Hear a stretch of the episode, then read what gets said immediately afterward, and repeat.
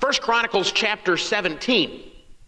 In 1 Chronicles uh, chapter 17, you've got David expressing a desire, and Nathan, the prophet, seems just as excited about David as David about this project that he wants to do for the Lord.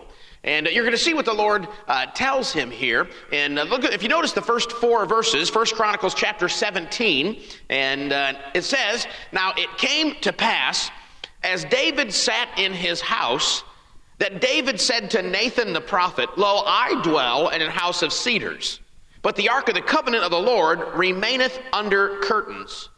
So he's addressing the fact that the ark of the covenant is not uh, in a uh, nice house like he has, and he wants to do something about it. What he is proposing, if you look at the chapter, he wants to build the temple and uh, wants to do this. And notice the response of uh, Nathan. Then Nathan said unto David, Do all that is in thine heart, for God is with thee. Boy, wouldn't that be exciting? I want to do something for the Lord, and the preacher says, Go ahead, man. Do all that's in your heart. The Lord's with you. Man, that's exciting. But look at verse 3. And it came to pass the same night that the word of God came to Nathan, saying, Go and tell David my servant, Thus saith the Lord, Thou shalt not build me an house to dwell in. Now, I would call that a bummer. that's no good right there. David, go ahead and do all that's in your heart. The Lord's with you. Now, this is at night that God comes to Nathan. Can you imagine how David feels? David's going home, and I bet David had a hard time sleeping that night. He's probably thinking, "Man, this is it's gonna. I, am gonna. This is gonna be the best place, the temple. I mean, the grandeur of it all, and." Uh, I'm going to put something together here. This is, this is going to be fantastic. He's probably is getting more excited by the minute he probably had the whole. Are you like this? I get like this sometimes. I have an idea, and uh, I, it, the idea is not for uh, another year, but I got to have it all planned out right away, just because I can't get it off my brain. It's not that I have to. Uh, that I'm, I'm, a super early planner. It's just I, I can't stop thinking about it, I get excited about it. I imagine that's how David was. He's going home and he's thinking, I get to build a temple for the Lord. This is going to be fantastic. So that's David's standpoint. Can you imagine Nathan's standpoint? The Lord comes to him. If I'm Nathan, I'm thinking, I'm saying to the Lord, yeah, but I already told him yes. already, already, and I'm not saying Nathan, well, Nathan should have asked the Lord. There's probably a truth there, and I think Nathan was in the habit of going to the Lord. The Lord doesn't rebuke Nathan at all for not asking him. But Nathan is there, and he's already told the king it's going to be fine to do this. And now the Lord comes to Nathan and says, Go tell him he's not allowed to. I don't think Nathan slept as well as David did. I think Nathan's thinking, Oh, man. And how do you think that meeting went the next day? When David comes in, and David is flying high. Do you, do you ever have to give somebody bad news or awkward news? You don't want to share it with them, but you know you don't have a choice but to share it with them. And, and the more they talk, the more you're thinking, oh, man, what am, what am I going to do here? And Nathan's saying, ah, oh, I've got it all planned out. This is where we're going to get the wood. This is how we're going to do it. I want to cover it and go. I, I want to just go all out. And Nathan's thinking, oh, as soon as he's done talking, I got to give him the bad news. Have you ever had to deal with disappointment? We all do. It's no fun to deal with disappointment. It's no fun when God has to tell us no to something. I wanted to be taller than I am. I had a growth spurt, just didn't last very long. I never feel as short as when I'm around your preacher, right? The microphone's way up here, you know, and I, I come up here, I got to lower that down. But we, we get disappointed in things. I hate to tell people no, but what do you do? How do we deal with disappointment? I want to look at this passage and I want to, to, bring some things to your attention I think will be an encouragement to you. Uh, Pastor said earlier, he was talking about trusting the Lord, talking about our faith. We sang songs about that. Boy, talk about the opportunity to trust the Lord.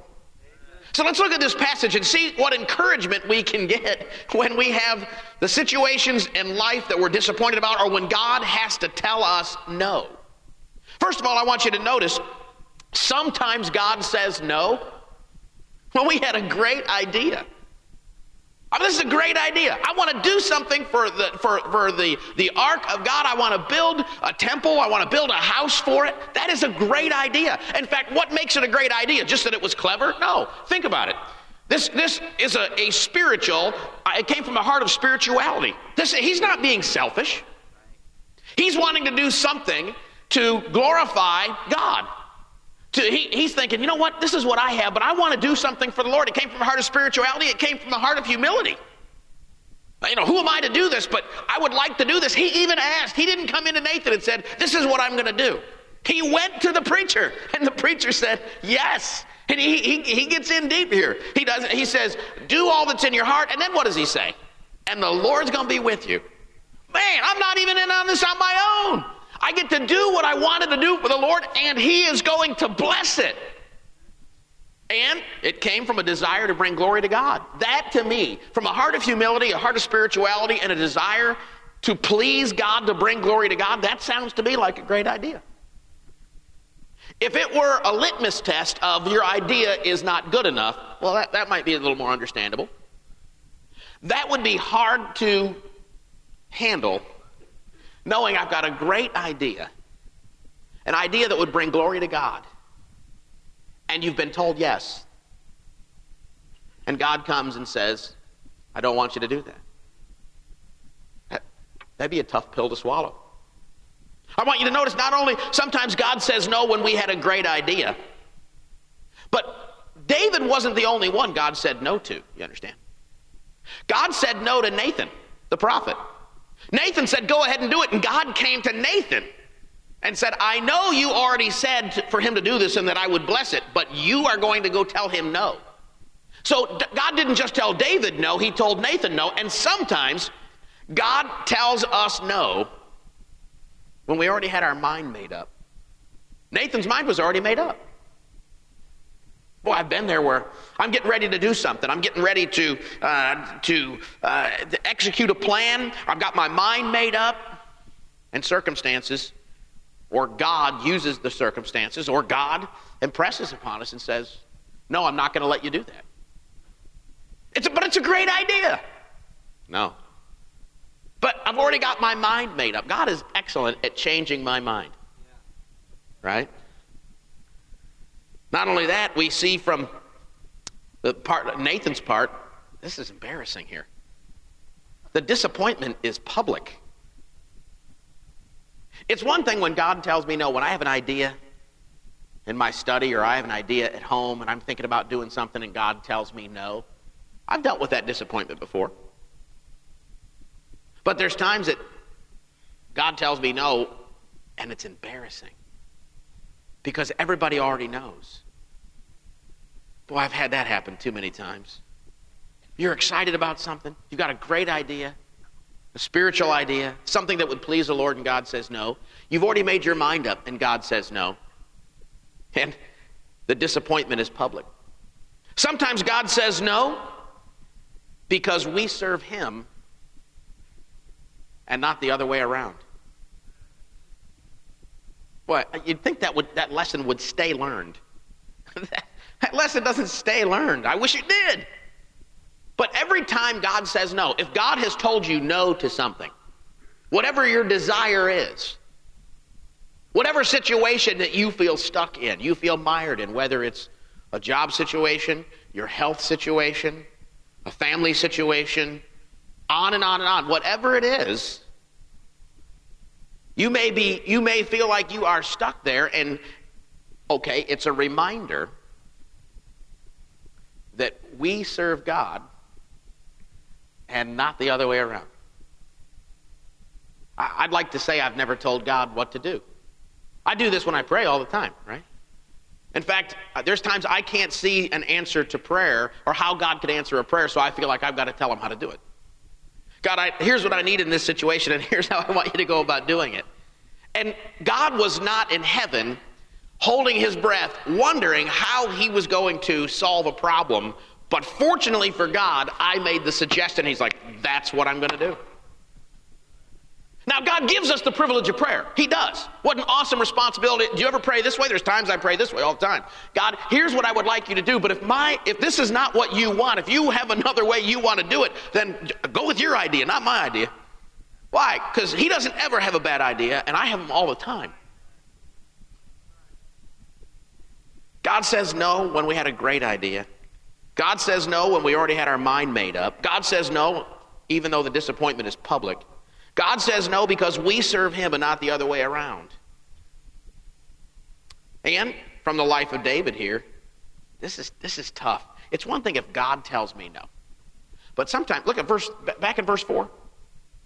Go and tell David, my servant. Why didn't God come to David and said, David, I know what Nathan said, but I don't want you to do it?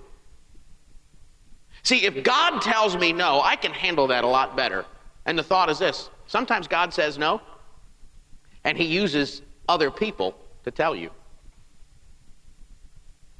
Boy, I don't, I don't like it when somebody else tells me no on God's behalf. And by the way, we all have relationships, every single one of us, where there is submission. Whether it's submission to a pastor, sub- submission with our spouse, submission at work, I'm a pastor of a church. Well, is there, and I'm the husband, so is there any submission there? Sure. One, there's, there is a matter of submission with my wife and I, and I always get the last word in uh, whenever we uh, have a disagreement. It's usually yes, ma'am. And uh, I'm like the, the fellow that was bragging to his friend at work, and he said, Hey, listen, last time my wife had an argument, by the time we were done, she came crawling to me on her hands and knees. He said, Really? He said, How did you do that? He said, I was hiding under the bed. you come out of there, right? I'm afraid to fight my wife. Why? She's taller than me. She puts her hand out. I won't be able to reach her. As a pastor, I serve the people of the Lewis Avenue Baptist Church. And I serve God when somebody else is the one that has to tell us no, especially when we feel like, what, what do we do? We try to see through everything that they said. Well, here's, here's why it would have been a good idea. Here's why they shouldn't have said no. Here's why this. But sometimes God tells us no, and he uses another person to be the one to inform us. David was told by Nathan. God told Nathan, and Nathan came to David.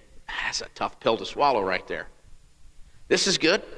Sometimes God says no, but he always has his reasons. Look at verse 5. It says, For I have not dwelt in an house since the day that I brought up Israel unto this day, but have gone from tent to tent and from tabern- one tabernacle to another. This is God talking, and uh, still, still talking to uh, Nathan. Tell this to David. Verse 6 Wheresoever I have walked with all Israel, spake I a word to any of the judges of Israel, whom I commanded to feed my people, saying, Why have ye not built me an house of cedars? I never said that to them. Verse 7 Now therefore, thus shalt thou say unto my servant David, Thus saith the Lord of hosts. I took thee from the sheepcote, even from following the sheep, that thou shouldest be ruler over my people Israel. And I have been with thee whithersoever thou hast walked, and have cut off all thine enemies from before thee, and have made thee a name like the name of the great men that are in the earth. Also, I will ordain a place for my people Israel, and will plant them, and they shall dwell in their place, and shall be moved no more. Neither shall the children of wickedness waste them any more, as at the beginning. And since the time that I commanded judges to be over my people Israel, Moreover, I will subdue all thine enemies. Furthermore, I tell thee that the Lord will build thee an house. And it shall come to pass when thy days are expired, and build him a house here. Now he's talking about his descendants, David's descendants. When thy days are expired, that thou must go to be with thy fathers, that I will raise up thy seed after thee, which shall be of thy sons, and I will establish his kingdom. He shall build me an house, and I will establish his throne forever. I will be his father, and he shall be my son. I will not take my mercy away from him as I took it from him that was before thee, Saul. But I will settle him in mine house and in my kingdom forever, and his throne shall be established forevermore. According to all these words and according to all this vision, so did Nathan speak unto David. Good for Nathan. God tells David, David, I don't want you to do it. One day I'm going to let your son build me an house. I have my reasons. God tells us no. And if he ever tells you no, he has his reasons. But do you know there were other reasons? Do you know when David got to find out these reasons? In chapter 28. Years later, God tells David, if I were to ask you, those of you that, that have a, uh, that know maybe the story or know your Bible well, you've learned it for years or whatever, and if I were to ask you, why didn't David get to build a house for God? You probably would say, well, he was a man of war. And God told him that. But God told him that years later. In other words, yes, God told Nathan, tell him this, and here's the reason. God has his reasons. But the next point is this sometimes God says no, and he doesn't tell you all the reasons. He did not tell David this reason until years later. I wish God, anytime God says no, I wish he would come to me and say, no, and this is why. Here is why I'm not going to answer your prayer. Here is why I am not going to take away that affliction. Here is why I am, it reminds me of Paul in the Bible, right? Take away this thorn in the flesh. It was given a messenger of Satan to buffet me. And God, please take this away. Three times I asked him. And he said, My grace is sufficient for you. And then Paul says, I'll glory in it. Why? Because he's given me his grace, that sustaining grace. But, but God didn't tell him any other reason. There may have been other reasons. But the point is this if God were to tell you no, and he's told all of us no, he has his reasons. We have to have faith. Sometimes he lets us know what those reasons are. Sometimes you, he says no, you can't figure it out, and all of a sudden, man, that would have been a catastrophe. Right? Some of you adults in here, now you're married to someone, and you look back and you think, I thought I was going to marry someone else. And now you're thinking, what a train wreck that would have been. Right? God tells you no, but He doesn't always tell, He has His reasons, but He doesn't always tell you what His reasons are. Boy. You know what this is? This is the message on faith. Because it's dealing with disappointment. Dealing do, do we trust Him? Th- think about it this way. Okay, a couple of attributes of God that we, we all would acknowledge. God is omniscient.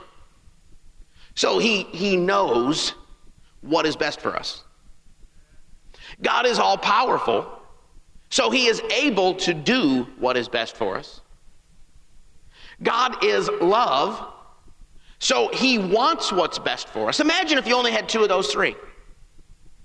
He wants what's best for us, and he can do what's best for us, but he doesn't know what that is. I, I would do it if I could figure out what was best for you. I just don't know what's best because he's not omniscient. Or what if I know what's best for you and I love you, so I want what's best for you, but I'm not omnipotent, so I can't do what's best for you? Or if he was lacking love, I know what's best for you and I'm able to do what's best for you, but I don't want to. But we don't have to worry about that. My microphone's trying to make a run for it here, it's trying to escape. We don't have to worry about that. He knows what's best for us. He wants what's best for us, and He's able to do what's best for us. This is a message of faith. Yes, we have disappointment. And God will tell us reasons sometimes, but He may not tell you the reason. You may never find out what the reason is. So, what do we do? All right, Lord. I got to trust you. Hey, good news. Without faith, it is impossible to please Him. So therefore, if I have faith, I am able to please him. Well, how do we get that? Faith cometh by hearing, and hearing by the word of God. We spend time in his word. Boy, there are many situations, no doubt, that have caused many of us to be broken, but one of the toughest ones is the disappointment that comes from God, feeling like, God, why wouldn't you allow this? I prayed and I prayed and I prayed and I prayed for years. Why won't you allow it? God has his reasons. Not only that, sometimes God says is no, says no, and I, have explained this one, so I'll just give it to you and then move on. And it gives us a greater chance to trust him. That's the one I've just preached. And sometimes God says no, but he wants us to accomplish something better. So back in 1 Chronicles chapter 17, look at how it picks up the story in verse 16. And David the king came and sat before the Lord. So where is this encounter with Nathan? It's just that one verse. Nathan told him all that God said. I wish, I wish the Bible gave us more details on it. I'd love to know that encounter. So David has been told no now. And look what he does in verse 16. And David the king came and sat before the Lord and said, Who am I, O Lord God? And what is mine house that thou hast brought me hitherto? And yet this was a small thing in thine eyes, O God, for thou hast also spoken of thy servant's house for a great while to come. Remember, it wasn't just tell David no. Tell David no, but let him know I'm going to let his son take care of this. And by the way, his lineage is going to reign for a long time. And he said, Who am I? That, that you would give this goodness. He didn't focus on, I can't. He focused on, You mean you're going to do this for me? He says in verse 18, What can David speak more to thee for the honor of thy servant? For thou knowest thy servant O Lord, for thy servant's sake and according to thine own heart hast thou done all this greatness and making known all these great things. O Lord, there is none like thee. Neither is there any God beside thee, according to all that we've heard with our ears. And what one nation in the earth is like thy people Israel, whom God went to redeem to be his own people, to make thee a name of greatness and terribleness by driving out nations from before thy people whom thou hast redeemed out of Egypt. For thy people Israel didst thou make thine own people forever, and thou, Lord, becamest their God. Therefore now, Lord, let the thing that thou hast spoken concerning thy servant, concerning his house, be established forever, and do as thou hast said. Let it even be established that thy name may be magnified forever. And do as thou hast said uh, sorry, I, I, I skipped back up a line. The Lord of hosts is the God of Israel, even a God to Israel. And let the house of David thy servant be established before thee. Verse 25 For thou, O my God, hast told thy servant that thou wilt build him an house.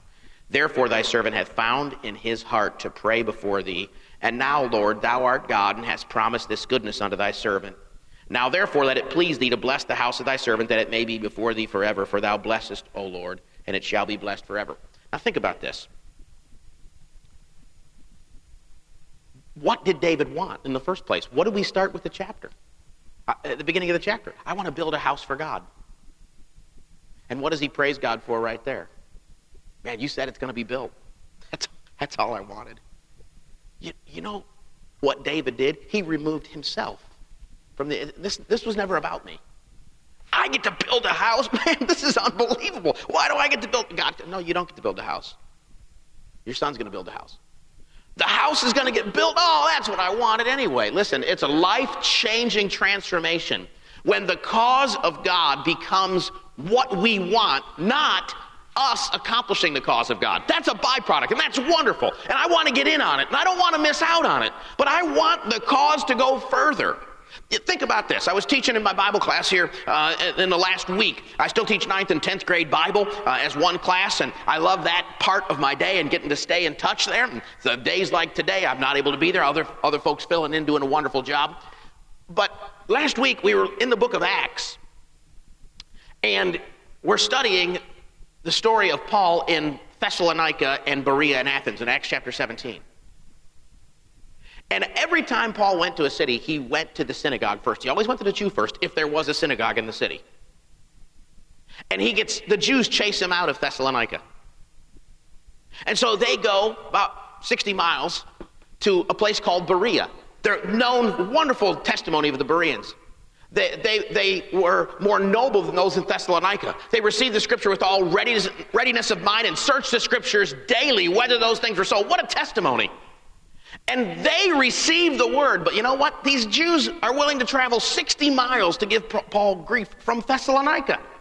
They come, they cause a problem, and Paul, it doesn't say who it was, but I imagine it happened to something like this. They came, and Silas and Timothy were there and say to Paul, uh, they all say, oh, We got to leave again. We just left Thessalonica, and now we got to leave Berea. And they're saying, yeah, Paul, we, we, we got to leave, except we got to just change that one word to uh, you. You got to leave. You have to go. And wait a second, why were they here in the first place? Because Paul was called into Macedonia. Thessalonica was the capital of Macedonia. He was called into Macedonia by the vision of a man. God called him.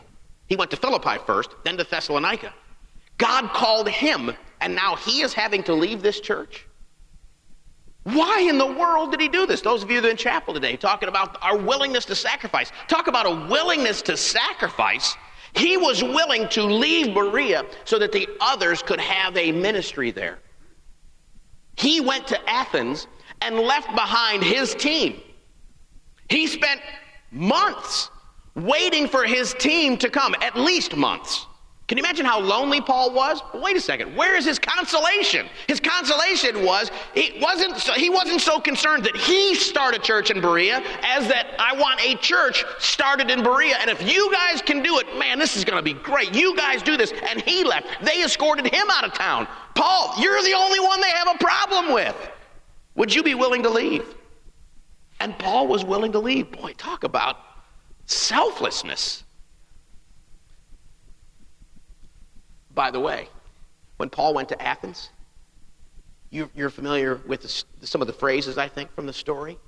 He was, his heart was stirred when he saw the city. He saw the city wholly given to idolatry. And he goes to a place called Mar- Mars Hill. And he, they, they, they heard him teaching, and they took him before Areopagus, not to be confused with Snuffleupagus. That is Big Bird's friend, okay?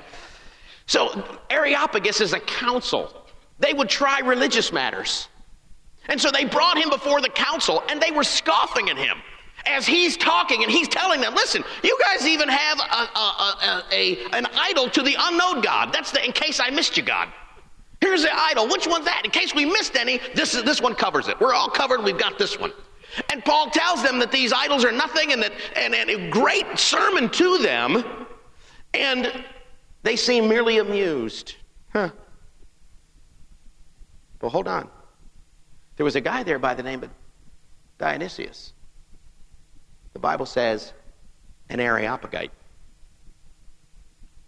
One of the members of the council in Athens got saved.